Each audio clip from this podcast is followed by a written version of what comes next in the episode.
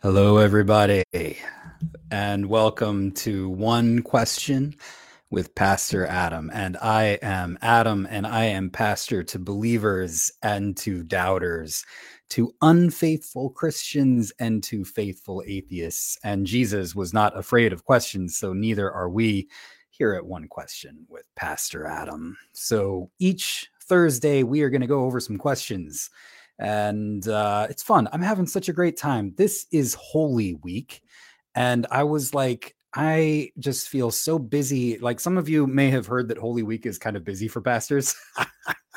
it's a little bit of a busy week, the busiest week of the year. And I was like, do I do one question today? Yes, of course, because I'm having so much fun. Hi, Amber.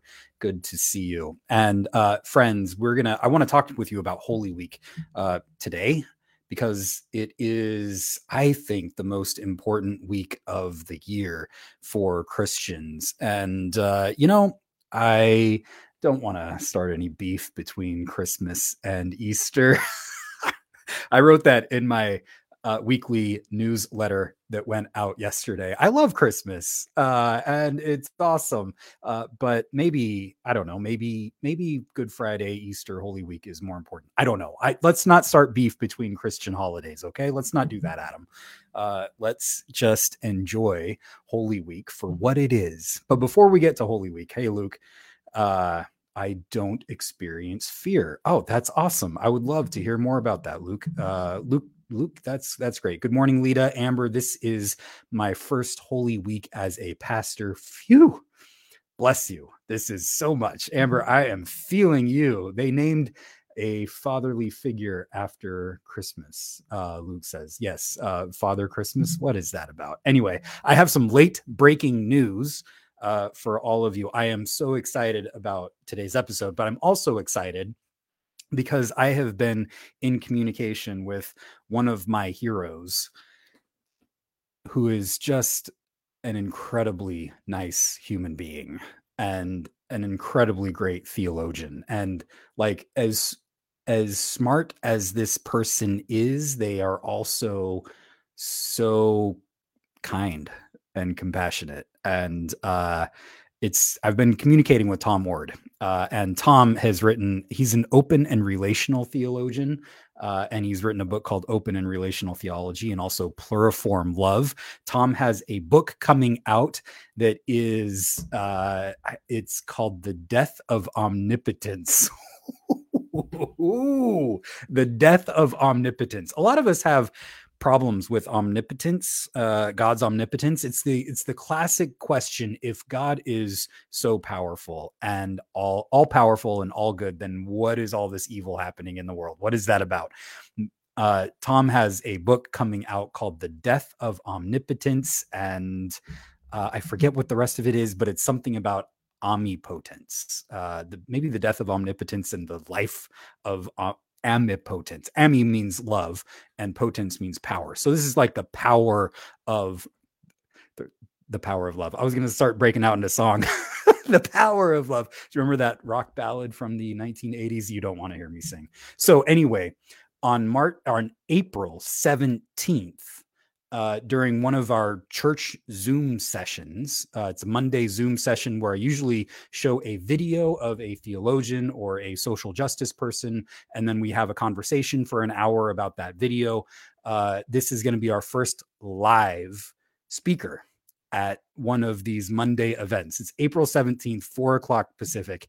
Uh, you can get the Zoom link by uh, signing up for uh, either the Clackamas United Church of Christ uh, weekly emails or the Pastor Adam at adamerickson.com uh, weekly emails, and you can get the Zoom link at one of those. I am so excited. Tom is just uh, funny, kind, smart, uh, doing really great work when it comes to uh, understanding theology. Um, in better, healthier ways. So I invite you to uh, join us for that. Excited about it. Uh, Tom Oord, nice. Amber says yes. Uh, Jessica says yay. Yeah. Jessica has read one of Tom's book. I've got. Did I show you both of Tom's book? I think I did. Open and Relational Theology and Pluriform Love, and Open and Relational Theology of Well-being. Uh, Jessica has read God Can't. Uh, this is, I don't know, where Tom uh, kind of goes after omnipotence, the all powerful God. Uh, God can't do things, certain things. God can encourage us to love one another, but can't force us to love one another. Right. I mean, I think that that's that's a lot of what this comes down to. Uh, some of it is free will. I don't think that we have. Uh, I think our free will is limited. We don't have unlimited free will. Um, uh, but like you know, I can't fly, uh, so and uh, I mess up things all the time, which is why I need people to love me and forgive me, and that's where we're at, and that's sort of a good segue into Holy Week. Did you like that? Here we go, people. Luke says, God can't force us, but God can certainly tickle us. Um, yes. Oh, I love it. Okay, so let's talk a little bit about Holy Week because uh, how has your week been? My week has been, as Amber says, full and busy. Uh, not just with pastoring stuff, but with family stuff too. I took my son Gavin to his choir concert last night, and we stopped by um, the great American, the great Chinese restaurant called uh, Panda Express. Come on, give it up for Panda Express. Give me an amen. So uh, it's my son's favorite restaurant. So we went there. I wore this shirt. God loves our transgender siblings in there, and uh, the person uh, who greeted us was like, "Oh, I love your shirt." Uh, I was not expecting that, and I was like, "That's so sad. That's so sad that somebody would not be expecting a shirt that says God loves our transgender siblings." That is like an indictment on Christianity today. Uh, that God would pick and choose who to love. This is where this is where God is truly free, the am- omnipotence that Tom Oord talks about. God's power, if you're going to see it at all as power, is the power to love because God loves all of God's children. God loves all humans, all of us created in the image of God. God loves all of us. God is mm-hmm. God is free to be God in that God is love. If God was free to be anything other than love, as First John says, God is love. If God was free to be anything other than love, God would not be God. Can I get an amen? Are you following me? Are you tracking me on this? God is God because God is love. This is what Holy Week is all about. God entering into our systems, our human our human dynamics that that aren't reflections of the freedom of God. The freedom of God is to always come to us in love. That is what God's freedom is to love us just as we are and just as we are becoming, to love us where we are at. That is God's love.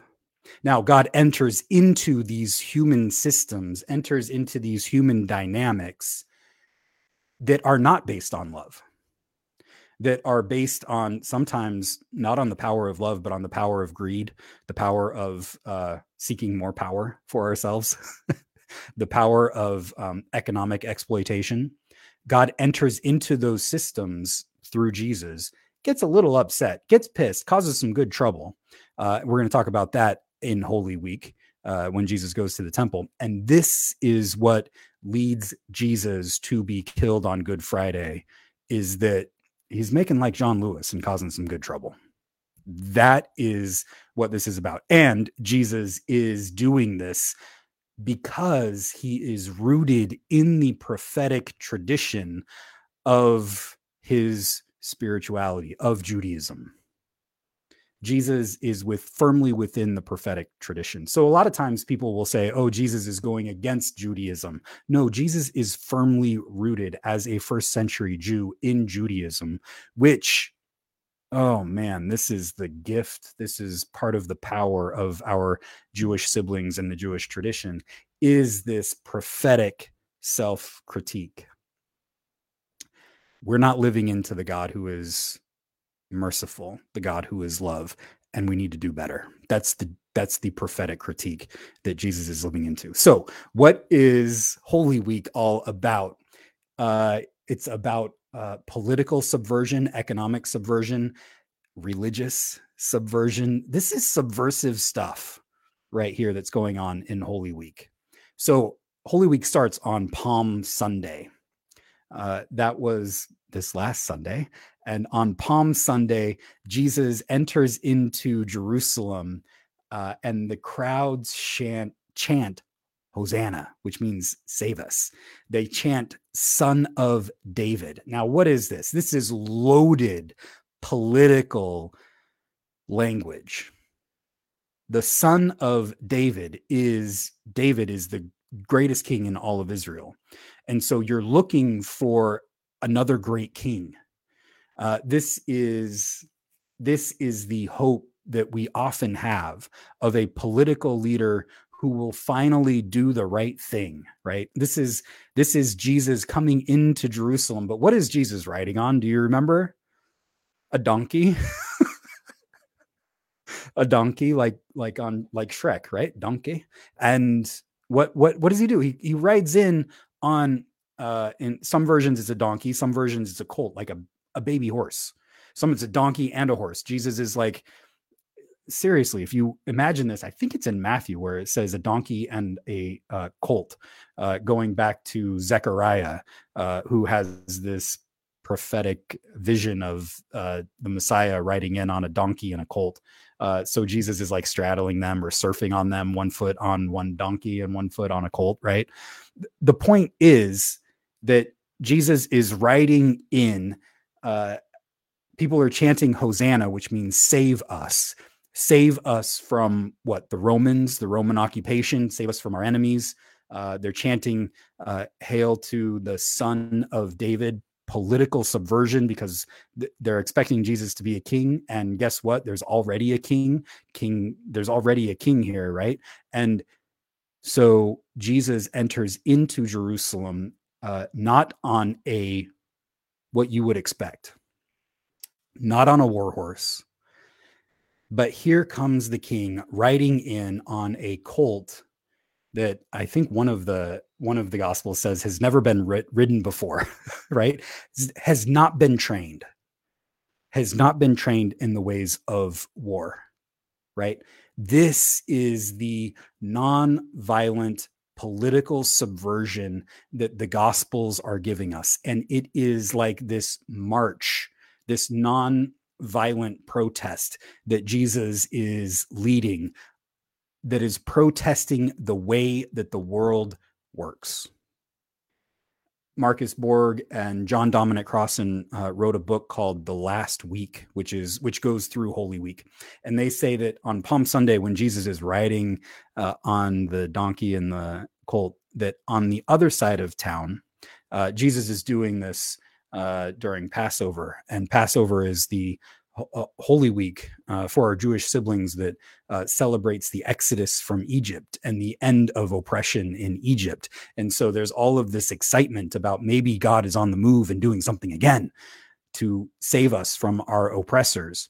And so during this week, the Roman uh, guards, the Pilate, the governor, would come in on a war horse on the other side of Jerusalem, and basically saying, "Don't get your hopes up." because remember who's in charge here Rome. And we've got all the power of Rome on our side, all of the violence of Rome on our side, because all of our taxes go to uh, the military industrial complex.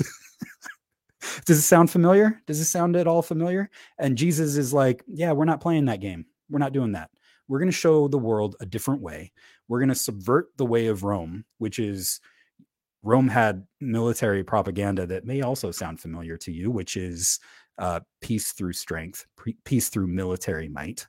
Uh, you know, uh, the United States believes the same thing: peace through military might. Well, how's how's how's that doing for us, right? Peace through violence is a cultural way of life. Three peace through defeating and killing our enemies is a way of life that is toxic, that will infect a whole nation and lead to its own demise. I am not telling you this. Jesus is telling us this. Jesus, when he says, we're going to get to this a little bit later, when he says, those who live by the sword die by the sword, he is just telling us that if you are going to continue to live by weapons, you're going to destroy yourselves with those weapons. That's the prophetic truth that Jesus is giving us. Sadly, it's Christians today who have turned the Second Amendment into an idol. And Jesus leads this non-violent protest march into Jerusalem. If you're thinking of the amazing high schoolers in Tennessee who are marching on the Capitol there, demanding uh, gun, better gun laws, better gun restrictions, you're thinking the right stuff. This is exactly what Palm Sunday, this is exactly what Holy Week is all about. This nonviolent protest in a world that continually believes that violence is the way to peace. Holy Week comes in and shakes us up and says no. Jesus comes in, doesn't carry a sword as he enters into Jerusalem, gives us a different version of the son of David. Jesus could have come in and said, Yeah, I'm the son of David. You remember what David did to Goliath? Yeah, took the sword, beheaded that dude. you you may remember David uh, had the slingshot, nailed Goliath in the head, uh, and then cut his head off with a sword. Jesus could have come into Jerusalem carrying the sword and was like, "Hey, yep, I'm the son of David. Here's the sword. We're going to kill Goliath, aka the Roman Empire, and uh, that's what we're going to do." Jesus shows us that's not the way of God, because violence only leads to more violence only more more and more cycles of violence. So Palm Sunday, we often miss this because so much of Christianity just wants to say that we are just Christianity is just a religion about where you go after you die. No, Christianity in Jesus is here to challenge and subvert economic systems political systems, I meant to say, but also economic systems. We'll get to that in a bit. Political systems that are based on violence over and against others, who's included and who's excluded. So that is Palm Sunday. What's with the palms? Uh, just a little bit more on Palm Sunday. What's with the palms? Uh, palms were in the ancient Roman uh, world, uh, in mythology, uh, symbol of of conquest, of peace, of basically military strength through violence. Uh, that's what the palm branch was a symbol of. You often see palm branches on coins uh, with emperors uh, and with mythological gods, uh, Nike being one of them. Uh, so uh, here, the Christian tradition has taken some of ancient mythology, ancient Roman and Greco Roman religious mythology stories and subverting it taking it for its own right? This is part of the genius of early christianity is how it took uh, it, it took symbols of other religions and subverted them. So uh, in the ancient roman empire people would go around saying uh, caesar is lord hail caesar caesar is lord right well the early christians went around and took that phrase and said no no no Jesus is Lord, right? There was a phrase that said, uh, There is no other name under heaven that one can be saved than that of Caesar. and if that sounds familiar to you, it's because uh, the early Christians went around saying, No, there's there's no other name that one can be saved than that of Christ. And what does that mean? This is much more than about merely belief in the deity of Jesus. This is about a way of life. The way of Rome will not save you. The way of violence will not save you. The way of the gun will not save you. The way of Christ, the way of love, that is our hope.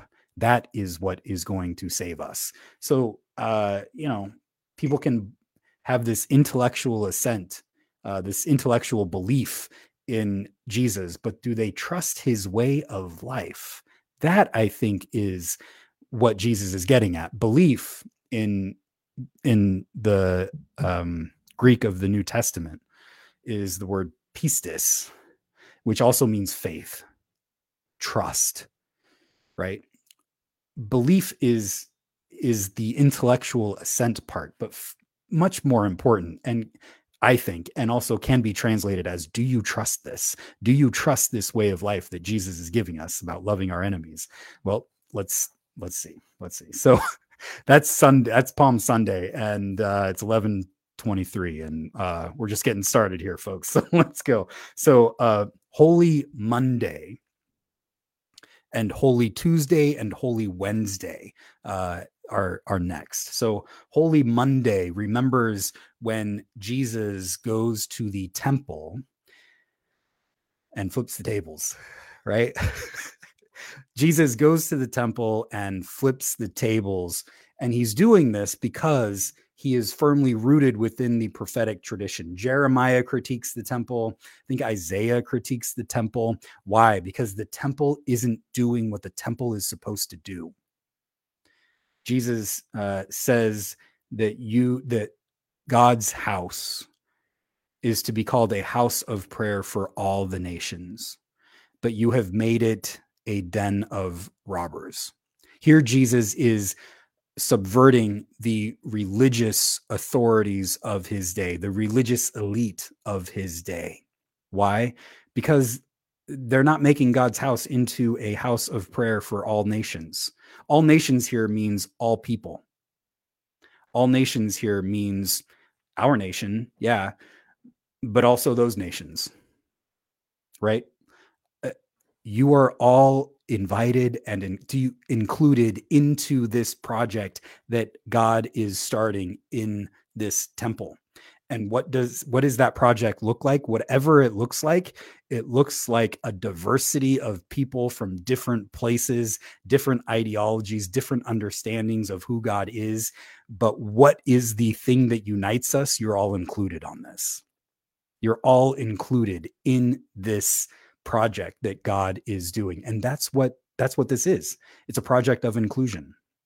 So when religious elite start taking power for themselves to declare who is included and who is excluded, uh, you know that Jesus is going to come flip some tables. That's what this is about. Whether we want to exclude poor people, uh, people of other religions, people who think about God a little bit differently than we do, uh, people of other nations, um, other skin tones. Jesus is going to come flip some tables, right?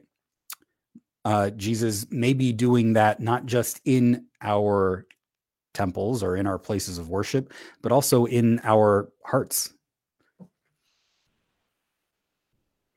Jesus is going to show up as a bunch of high schoolers going to protest and flipping tables at the Tennessee House, uh, Tennessee government saying, We demand something better from you, right? That's Jesus. That's Jesus entering right there. Uh, so that is Holy Monday. Holy Tuesday, Jesus has caused some good trouble and he knows what happens when good trouble is caused. The religious elite, the empire, strikes back. You get that Star Wars reference? You like that? Jesus know these knows the empire, the religious elite who are uh, in bed with the empire, uh, who are co-conspirators with the empire, uh, the religious elite who often mm, benefit from relationships with the state, with the empire. They're going to get together and they're going to kill this guy. Jesus knows this, not not because uh, not because God has turned against Jesus, but because Jesus knows that humans are turning against him. The religious elite are turning against him. Those the the powers and the principalities that Paul will talk about later, uh, the powers and the principalities turn against Jesus, and uh, the Matthew, Mark, and Luke each tell the story where Jesus enters into the temple near the end of his life, and this is the beginning of the end for Matthew, Mark, and Luke. John tells it differently. Jesus enters into, the temple at the beginning of his ministry in the Gospel of John. Uh, and then three years later, uh, it, for John, it's the raising of Lazarus that unites uh, the uh, religious elite and the empire against Jesus. Why? Because once Jesus has shown that he has this kind of power of life and death, there's nothing holding him back, right? Except the empire thinks that the way to uh, stop Jesus is to kill him. That is what the Gospel of John shows. That's what Matthew, Mark, and Luke show too. When Jesus goes to the temple and flips everything upside down and says, uh, "You're not doing what God is calling us to do." So the Gospels tell it slightly differently, and that's okay. It's okay for them to have differences in telling the stories. They emphasize different things, uh, but the heart of it is the same. Jesus is coming. He's causing some good trouble. Jesus, as Luke said earlier, is not afraid of death. He's entering into it.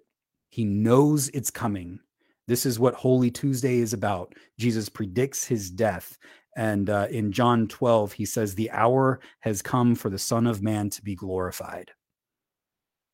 And this is what flips everything upside down. This is how Christianity flips everything upside down. The glorification of Jesus. He says, The hour has come, the Son of Man to be glorified. Very truly, I tell you, unless a grain of wheat falls into the earth and dies, it remains just a single grain. But if it dies, it bears much fruit. This is this is how Christianity flips everything upside down. Jesus is God in the flesh, and Christianity says that God gets killed. That is the the radical statement that Christianity makes that uh, other other religions uh, typically don't. There are some myths of dying and rising gods, right? But uh, the monotheistic religions don't say that God can die. Christianity does. It's absurd. It's weird. And I just want to invite you to let Christianity be absurd and weird. God dies. God dies on Good Friday. Jesus knows that he is about to die uh, and that is his glory. What? How could Jesus's death be his glory? We're going to get to that on on uh, when we get to Good Friday. We're only on Tuesday here, people. So Jesus predicts his death. He says this is where he's going to be in his glory. I'll give you a little preview. Uh, Christianity often looks for the day when Jesus is high and lifted up, sitting on the throne of his glory. When is that? When he is high and lifted up and sitting on the cross. That's the throne of his glory. But we're only on Tuesday. So let's go to Wednesday. Wednesday is about Judas's betrayal. Wednesday uh, remembers when Judas uh, goes to the chief priests and says, What will you give me if I betray him to you? And they offer him 30 pieces of silver. Now, I loved, I love, it's taken, it, it took me a while, but I love Judas. I um, like when I grew up, I was like, oh, Judas is the betrayer. He's the bad guy in the story. Maybe, maybe he is. Maybe he's just like all of the other disciples who end up, male disciples who end up betraying Jesus, abandoning him in his time of need. Judas uh, is the one who goes and uh, betrays him for 30 pieces of silver. Judas is not that different from any of the other male disciples uh, who abandon him and betray him. But you know, there is a sense in which Christianity, Christian history has um, scapegoated Judas, uh, has has made him into the ultimate bad guy, made him into like this satanic figure, uh, that's an that's a very convenient way for Christians to uh, deny that we're all a little like Judas. There's a, there's a little bit of Judas in all of us. There's a little bit of Peter in all of us. Uh, thank God there may be a little bit of Mary in all of us too. there may be a little bit of that kind of faithfulness that that Mary and the other women show that are willing to go all the way to the cross uh, with Jesus, right? Peter says um, on Maundy, Thursday, tomorrow. Should we just go to Maundy, Thursday? Let's go to Maundy, Thursday. Maundy, Thursday. It, eh, Maundy, I when I grew up, I was like, "What is Maundy? Maundy, Thursday? What is that? That's weird." Maundy comes from the Latin word mandate, uh, so this we should just call it mandate Thursday uh, in English. Mandate uh, refers to the new commandment that Jesus gives in the Gospel of John uh, during what is typically known as the Last Supper, uh, where Jesus says, I give you a new commandment that you love one another as I have loved you. That's what Maundy Thursday refers to, the mandate. Now, uh, I mentioned traditionally known as the Last Supper. I want to invite you I want to tell you.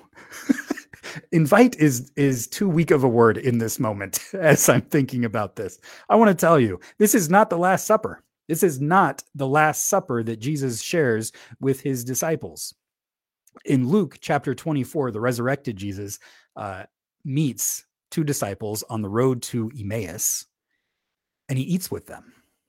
If you want to talk about the Last Supper, it is not about Jesus going to his death. It is about Jesus being resurrected and coming back to his disciples and saying, Hey, I'm not done with you yet.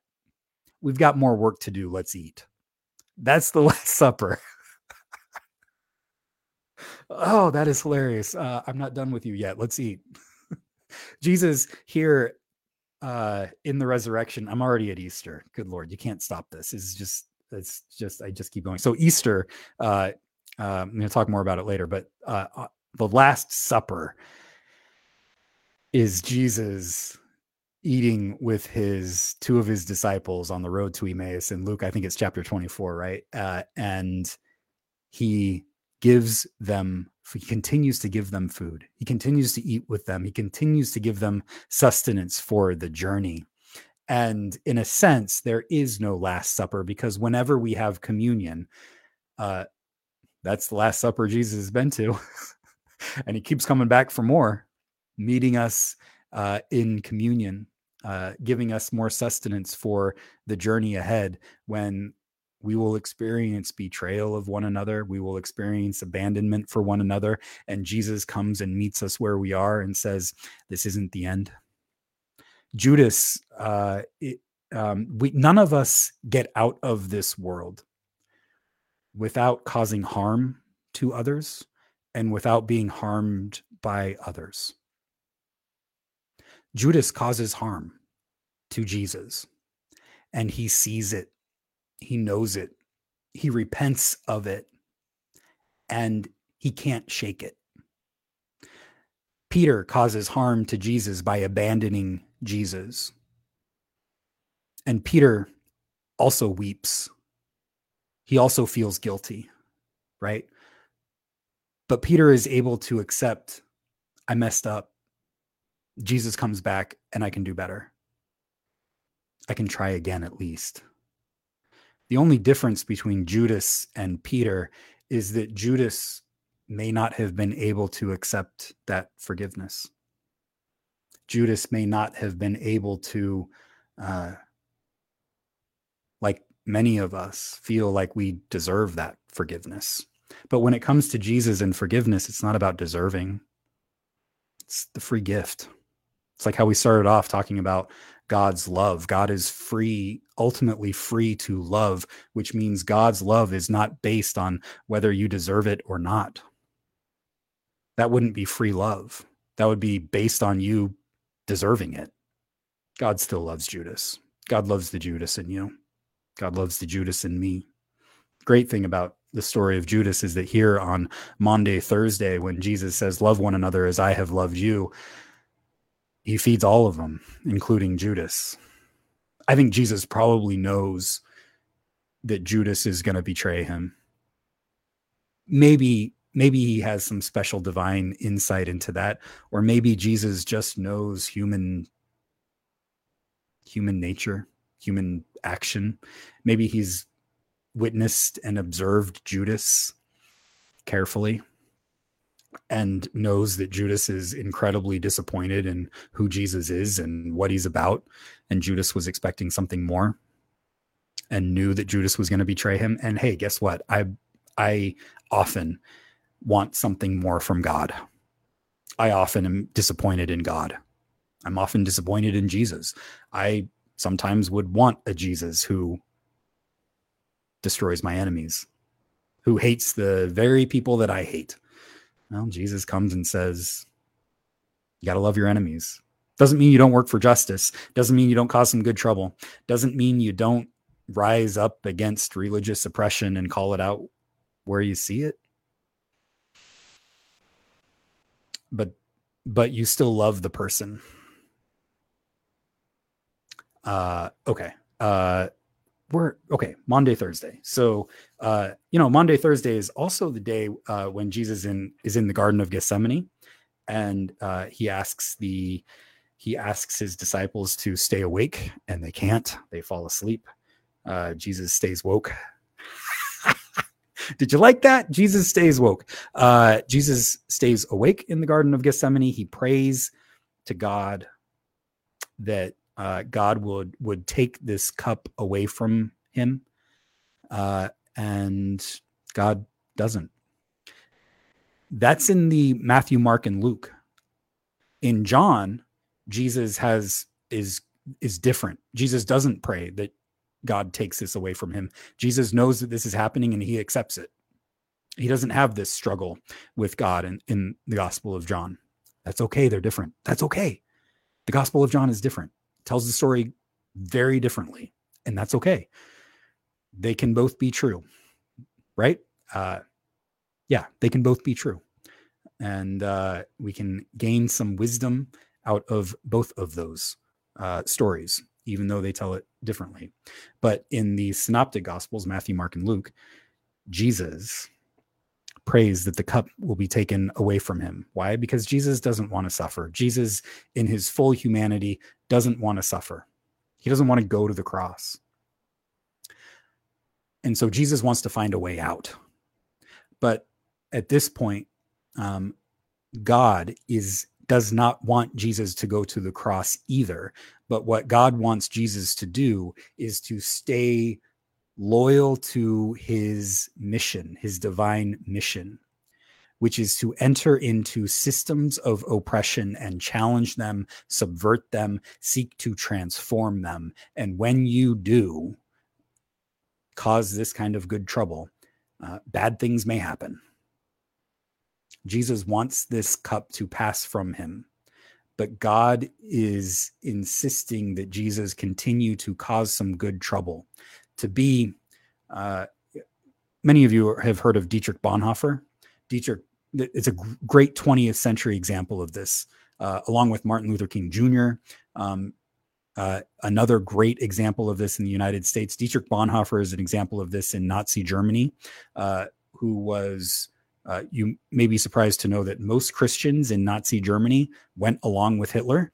Uh, Dietrich Bonhoeffer didn't uh, and wanted to be a spoke in the wheel of the Nazi machine, and like you know, put uh, put a stick in the bicycle, the wheel of the bicycle, and stop the Nazi machine, have it flip over on itself. Uh, so they often call Dietrich Bonhoeffer a spoke in the wheel. Jesus was a spoke in the wheel of the Roman uh, and religious elite of violence He's that spoke in the wheel. And when you put that spoke in the wheel, uh, the empire is going to strike back. And that's what Good Friday is all about. So God says basically to Jesus, you got to continue being the spoke in the wheel. And humans end up killing Jesus, which brings us to Good Friday. This Good Friday, uh, what is so good about Good Friday? It shows us that God uh, seeks to subvert the systems of oppression. That's the all woke means, uh, by the way, is recognizing being awake to the oppression in the world and seeking to transform it. Jesus was woke.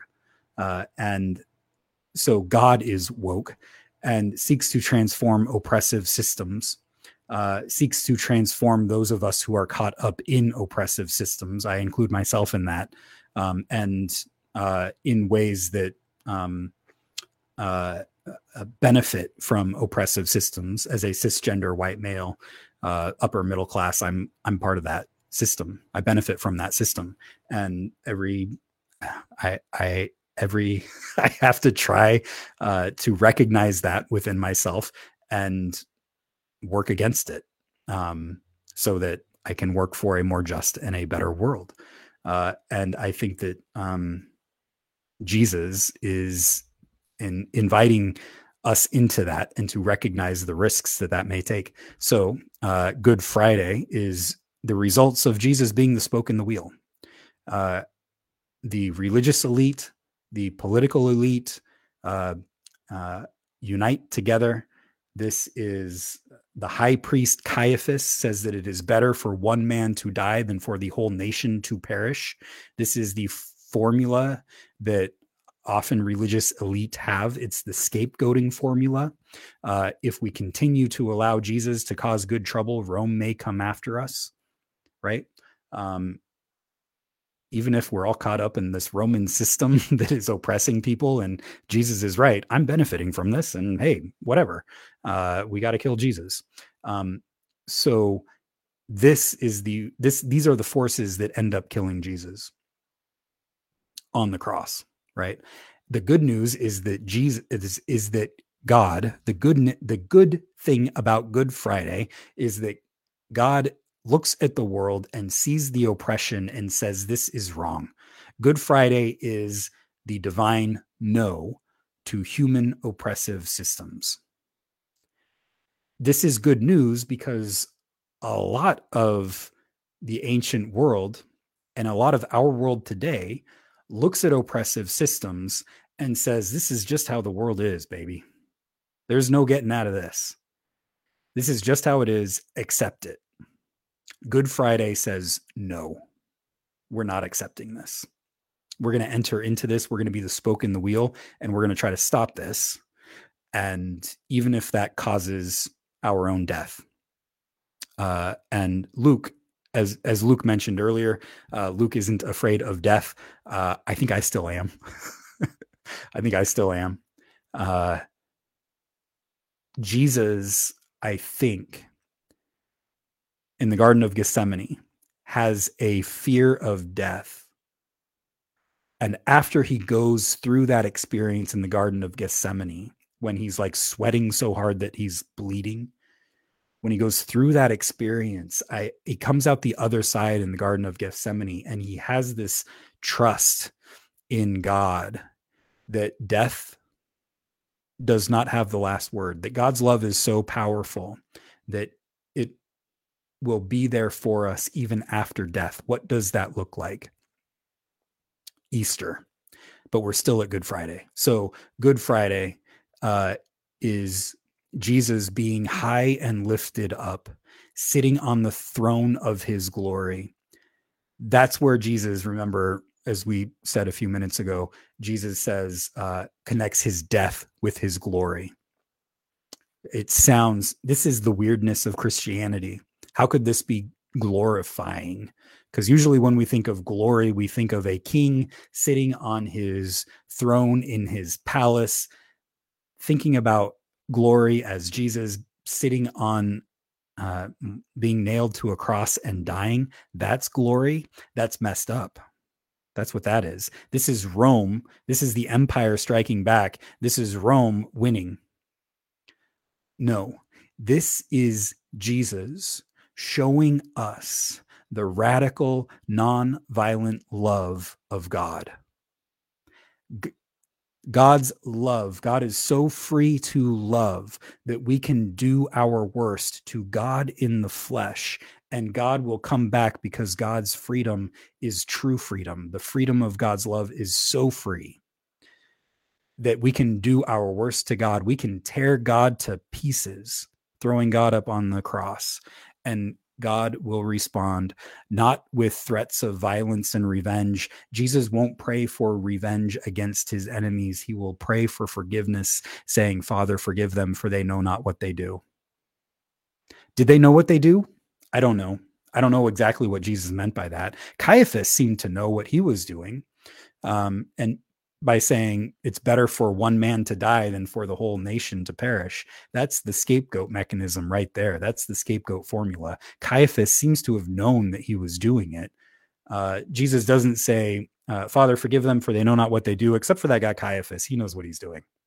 Maybe in some sense, we we don't know the full extent of what we're doing. We don't know the full harm of what we're doing. I don't know. I don't know. Um, but there are some people who are like, well, if you really know what you're doing, then God doesn't forgive you. I don't know. Uh, I I think that this is a radically inclusive statement that Jesus is making. That on some level, we don't know the full extent of the harm that we might be causing. And God comes to us in the spirit of forgiveness on Good Friday, where even when we kill God in the flesh, that God comes to us in the spirit of forgiveness. And forgiveness does not say, does not let you off the hook. Forgiveness does not say, hey, it's okay, whatever. No, forgiveness says there are serious harms that are being caused here. That's what forgiveness is about. It says there are serious harms here and they need to be dealt with. And that's where Easter Sunday comes in. Uh, but before we get to Easter Sunday, there's Holy Saturday.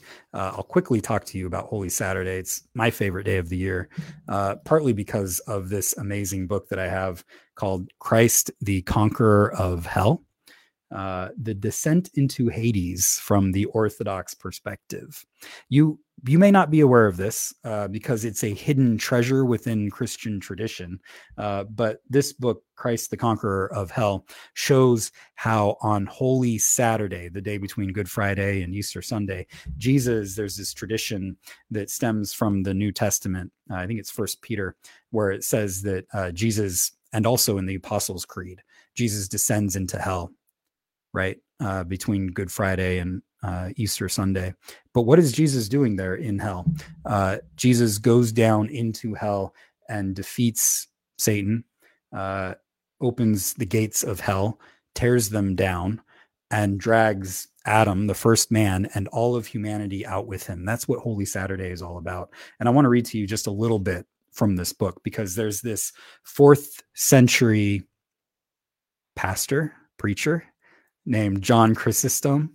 He's called uh, Chrysostom, I think uh, he's called the Golden Tongue uh, because he is known as the greatest preacher in Christian history, which means he was a pretty good theologian too, right? Uh, so uh, he has a sermon that he preached uh, on the homily on the cemetery and the cross. Not a great title. if I started titling my sermons like that, I don't think anybody'd come back. But here, homily on the cemetery and the cross. Ooh, okay. Um, here's what he says in this in this sermon. So Christ, by his death, bound the chief of robbers and the jailer, that is the devil and death, and transferred his treasures, that is the whole human race, to the royalty treasure. The tyrant is captured, the strong is bound, death itself, having grown, thrown away its arms, ran naked to the king's feet. So this is, I didn't need to read that last part, but uh, I, I like death running naked to the king's feet. That's such great imagery. so what what John Chrysostom is saying, this is fourth century, 360 about, I think. This great theologian, this great preacher, says that Christ, by his death, bound the chief robbers and jailers, that is the devil and death, and transferred his treasures, that is the entire human race. Nobody gets left out of this for John Chrysostom. John Chrysostom is the orthodox of orthodox. It is not heretical to believe in something like universal salvation. Why? Because John Chrysostom is known as one of is as orthodox. It doesn't get much more orthodox than John Chrysostom. And here he is saying that the whole, the entire human race is affected by Holy Saturday. Jesus going down into the gates of hell, destroying those gates, binding the strong man, Satan, and grabbing Adam and the whole human race out with him into the royal treasury. What is the royal treasury? Heaven. That's what John Chrysostom is talking about. So, Holy Saturday, my favorite day of the year, because Jesus enters into hell. And uh, how many of you have experienced hell in your life? Your own personal hell? Well, guess what? Holy Saturday tells us that Jesus comes and meets us in our hells, that you're not alone in your hell. That's what this story is about. Jesus coming into the depths of our own inner hells, meeting us where we're at, sitting with us in our hells, maybe dragging us out of our hells when we're ready. I've needed that in my life. Maybe you have too. I don't know. Maybe you're in your own hell right now. I know many of us are. And you're not alone. The resurrected Jesus on Holy Saturday shows us that you are not alone in your hell. Jesus is there with you. Oh, that's Christ, the conqueror of hell. Can't the, the book is a little academic, but uh, if you want the history of of all of this and see how it's rooted within ancient Christianity, there's I don't think there's there's not much of a better book than Christ, the conqueror of hell. So, uh, yo, Emily, good to see you. Uh, so uh, now Easter, Easter Sunday, Jesus resurrects and uh, comes back. Do you remember that Saturday Night Live skit called uh, was based on Django Unchained? It was when was that? Many years ago. Uh, they did a skit called "The Jesus Uncrossed." it was about the resurrected, the resurrection. Came around about Easter, and man, so many Christians got pissed off about it. But that skit, "The Jesus Uncrossed," had Jesus coming back, and it was such a great skit because the parody of it just put put everything into perspective. If you can watch it on YouTube, I highly recommend it um, because Jesus comes back in the Jesus Uncrossed uh, for revenge, for vengeance. Comes back with uh, his machine gun uh, and starts killing off the Romans. Right. This is, I, I love this skit because it is such a stark contrast. It puts before us the difference, the radical differences. Our expectations would be for Jesus to resurrect and come back and act like a, a ghost out for revenge when Jesus comes back, he def- he continues to defy expectations. He continues to subvert our expectations and the uh, political machinery that is based on uh, if you hit me, I'm gonna hit you back harder, so that you don't hit me again. That's the way the world works. Jesus resurrects to show us a different way a way that has nothing to do with violence, but everything to do with the offer of forgiveness and peace. Jesus comes back uh, to his disciples in the resurrection to Mary, one of his most important disciples, comes back to Mary. Mary is there at the tomb. Uh, Matthew and John both tell this story where Jesus goes to meets Mary, and um, Jesus says to Mary, go tell go tell the men uh, that I'm resurrected and have them meet me uh, at this place. Right. So the word apostle means one who is sent. Mary is the apostle to the apostles. Mary is the apostle of the resurrection, the teacher, the preacher, the proclaimer of the resurrection to the men. Mary teaches the men. Jesus has been treating women this way throughout his ministry. You especially see this in the Gospel of Luke, uh, where uh, women, uh, another Mary, sits at Jesus's feet. Uh, and the only person, the only people that see, sit at a rabbi's feet is uh, a disciple, somebody who is learning from their rabbi and is going out to teach other people about what their rabbi has been teaching.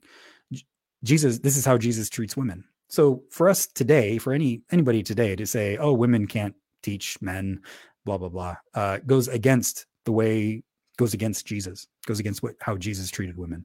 So uh, we get that with uh, Mary, who goes and tells the men. Uh, one of my other favorite stories is uh, Thomas, doubting Thomas,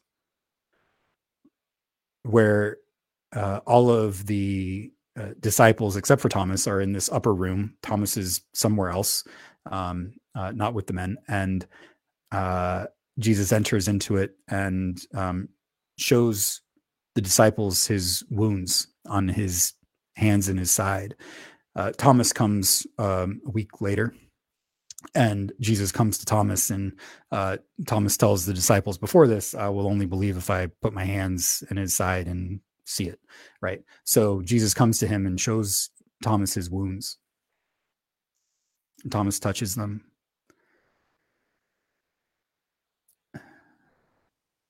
What I love about this story is that the resurrected Jesus still has wounds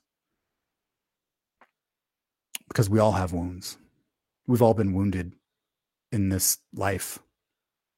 Jesus carries those wounds with him. They're they're kind of holy wounds. Uh, Jesus shows his disciples his wounds, and his disciples have something to do with those wounds by abandoning him, betraying him. They have some role to play in it. And Jesus comes to them and shows him how vulnerable he has been in his life. This is God in the flesh who is wounded. Even God gets wounded in this world. Oh, I wish it wasn't the case. We all get wounded. Even God gets wounded. Jesus shows them the divine wounds of the resurrection. And Jesus says, Peace be with you. Peace be with you. He says it three times to them. Why? Because they think that he's out to, to get them. They think he's going to be de Jesus uncrossed. they think they think they think he's going to be out for revenge. Jesus says, No, that's not what God's like. This is where we have been told repeatedly I've been told repeatedly, I don't know about you, that if you turn your back on God, God's going to turn God's back on you. The, the resurrection is so important to our understanding of God because it subverts that whole message. If you turn your back on God, God is going to come back to you and say, Peace be with you. Let's do this again. Still have a mission for you. Uh, in another story, the resurrected Jesus uh, comes to Peter, who's back out fishing on the boat. Uh, I think it's in the Gospel of John. And uh, Peter sees the resurrected Jesus on the beach, comes out, um, and uh, Jesus eats some fish with them. Jesus still eating. so good. Uh, eats some eats some fish with them and uh, says to Peter, "Hey, do you love me? Do you love me? Do you love me?" Peter says, "Yeah, you know I love you. You know I love you." Uh, then feed my sheep, feed my lambs, feed my sheep. This is this is Jesus saying, "Yeah, you messed up. We all mess up." Saying to Peter, "Yeah, you messed up, but I still have a mission for you. You still have a job. Go out there and feed people literally, figuratively, spiritually, however you want to take it. Jesus, Easter is about God never turning God's back on us, even when we turn our back on God. God coming back to us and saying, I still have a mission for you. I'm not done with you yet. There's still work to do. There are still sheep and lamb to feed. There are people to continue to care for, to love. Uh, and that is Holy Week. Thank you for listening. I hope you got something out of it. Uh, okay, let's go to some some comments. Amber says, uh, "That's badass," uh, and uh, and and the cross. Yeah, I love it. Golden Mouth, uh, Jeff says stoma. Yeah, John Chrysostom. Yes, stoma. Yeah, there you go. Uh, thank you, Dina. Thank you. Um, oh, Dietrich Bonhoeffer. I would love. Maybe I'll do a, a session sometime on Dietrich Bonhoeffer or get a Bonhoeffer scholar uh, to come in. I love Dietrich Bonhoeffer. Uh, Joshua says, I believe looking at the enemy is accepting the enemy within, right? Ooh, good. And then we could make peaceful decisions. Oh, accepting the enemy within. Yeah, that goes back to um, what I was trying to get at with Judas, right? The Judas within. If you can accept the Judas within and say, yeah, Judas within me, it's okay. It's okay.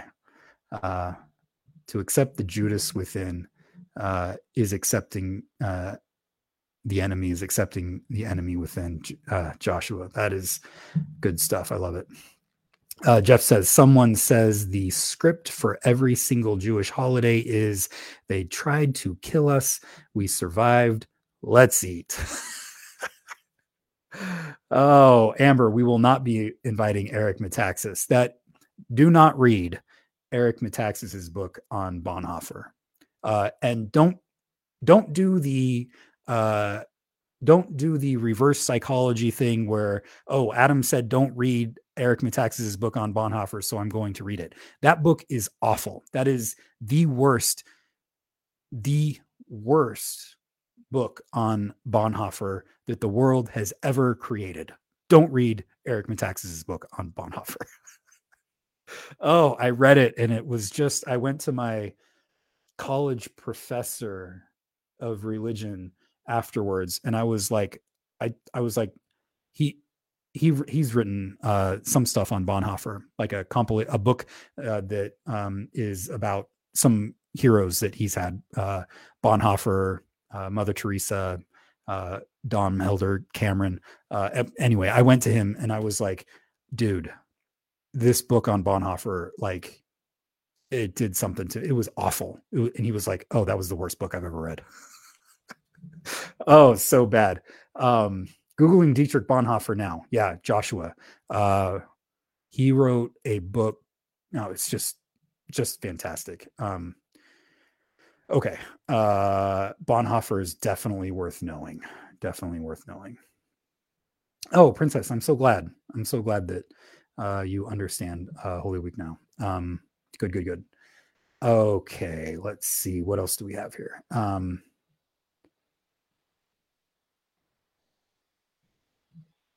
uh, Joshua says, ah, the actual Last Supper was perhaps the First Supper. Uh, could I think Jesus is like always eating. Jesus is like suppers all over the place. Uh, my favorite miracle, uh, John calls them signs, but it happens like right in the beginning of Jesus's ministry, uh, is where Jesus is at the wedding uh, at Cana and he turns the water into wine. Uh, I love that because he keeps the party going. Jesus didn't come here to like, Jesus, at the beginning of Jesus's ministry, in the Gospel of John, I think it's fair to say that the Son of God, truly, truly human, truly divine, came to party. Can I get an amen in the chat section? Jesus came to party. In in Luke, uh, Jesus begins his ministry by saying, by quoting the prophet Isaiah. We've talked about this before uh, in a previous podcast. Um, and it, he quotes the prophet Isaiah, chapter, oh man, 50, uh, whatever. I should know this. I'm feeling embarrassed right now. What chapter? 57, 60, 62, 61, 61. I knew it would come to me. I'm not so embarrassed anymore. Uh, Isaiah 61, where uh, he says that I've come to bring good news to the poor, to give sight to the blind, to set the captives free, um, to proclaim the year of the Lord's favor, and then to die. No, Jesus was not sent to the earth to die. He was sent to the earth to transform unjust systems that lead to oppression, that lead to uh, spiritual blindness, that lead to people being held captive in prison, uh, that lead to poverty. The, the year of the Lord is the uh, year of Jubilee, which our friend Luke talks about uh, frequently. The year of Jubilee was the year of the release of all debts. This is economic. So Jesus comes to transform oppressive religious, political, and economic systems so that people can be free from those systems of oppression. Jesus doesn't say in as he's beginning his ministry, "All right guys, I came to die for all of you." That's not his ministry. It ends up becoming his ministry because he is the spoke in the wheel that stops these systems of oppression and those who benefit from oppression end up killing him that's that's what Jesus's death on Good Friday is about. Not that God wanted him to die, but God wanted him to be the spoke in the wheel. So yeah, Jesus is always eating. That's what I love about him. He's always eating with his disciples and and with others, tax collectors, prostitutes. Jesus Jesus came to party uh, Joshua, I can relate to Judas. Honestly, betrayed betrayed himself, and Jesus knew that. Period. Yeah. Um, how many of us have betrayed ourselves, betrayed others, betrayed ourselves? That, Joshua, that's a great way to look at it. Judas recognizes that he has not only betrayed his friends, including Jesus, but he has betrayed uh, betrayed himself. We've all been there. We've all been there. Um, yeah uh, Luke, there is no other name under heaven than that one can be saved, but that of Caesar. Hashtag. Luke, I love your hashtags. So good. So good. Yeah, that's the where I was talking earlier about the ways that the early Christians used Roman religious and military propaganda and uh, subverted it by using it for Jesus. There is no name under heaven than one can be saved in that of Caesar. That was the propaganda of the ancient Rome, uh, and and the early Christians took it and said there is no other name under heaven than one, than one can be saved than that of Jesus. So good. Jesus doesn't carry a sword, but cotton candy sticks to give out to children at the fair. Oh, I, I like it. I like it. That's good. That's a great image. I love it. Also, demanding that Republicans not infringe on the right to protest. Yes, Luke nonviolent protest march. Let's go peace through uh, peace through violence is how the world works. Peace through peace through love peace through nonviolent direct action uh, is the way of jesus. Yeah. So all right uh, princess is uh, clapping at jessica uh, or waving waving i was to say uh, what's going on here? Okay so in my version jesus is okay a centaur that's good.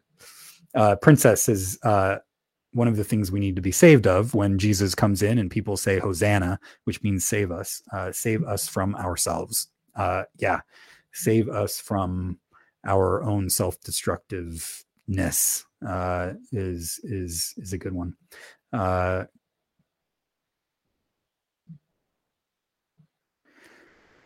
Joshua says, I've been trying to understand this topic since Sunday school. Well, I'm glad I could answer everything for you, Joshua. here we go. This is a lifelong, lifelong commitment to understanding um, Jesus and God and the Bible and uh, how it subverts all of our human oppressive systems. So I'm glad we're in this together. Glad we're in this together. Um, Luke says one interesting part of my week is I'm delegate for the Democratic Party in my city this year.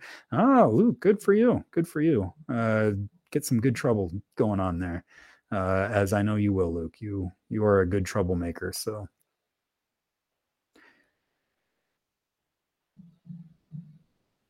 Okay, I think those are all of our comments slash questions. So uh, that's fun. That's fun. Uh, thank you all for being here. Just a reminder: uh, sign up for the Pastor Adam uh, News Week uh, Newsweek news articles each week. Uh, they come out on Wednesdays.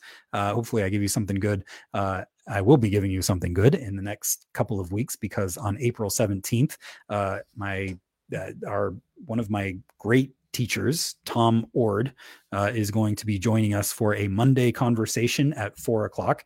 Uh, Tom uh, has written books on open and relational theology.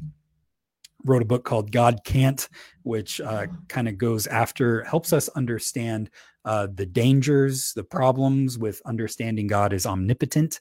Uh, and um, Tom is coming out with a book called The Death of Omnipotence. And um, I think the rest of it is like the life of uh, omnipotence, which is uh, the power of love. Uh, omnipotence. So uh, Tom is going to be joining us at four o'clock on April seventeenth for a little Q and A uh, about you know easy questions like uh, if God is all powerful and all good, then why is there so much evil in the world? So yeah, let's go. let's go, Tom. Uh, Tom's, as I said before, kind, gentle, loving man, and also uh, great theologian. So uh, looking forward to that. So sign up for the uh, Adam Pastor Adam Weekly uh, News email for that uh, at adamericson.org or uh, Clackamas United Church of Christ c-ucc.org um, email uh, weekly email too. You'll be able to find it there as well. So thank you all for being here. Thank you all for your comments and questions. You can keep up with one question with Pastor Adam wherever you listen to your podcasts. Uh, if you happen to listen on a uh, place where you can review it, I would love for you to give me a five star review, maybe a little comment. Uh, would be awesome too. So uh, you can keep up with all of my work at Raven Foundation, at uh, adamericson.org, and also at Clackamas United Church of Christ. So, friends, uh, hope you have a great rest of your Holy Week. Uh, if you are listening to this uh, sometime in the future and it's not Holy Week, uh, hope you have a great week. Uh, God loves you, and grace and peace be with you, friends. Bye bye.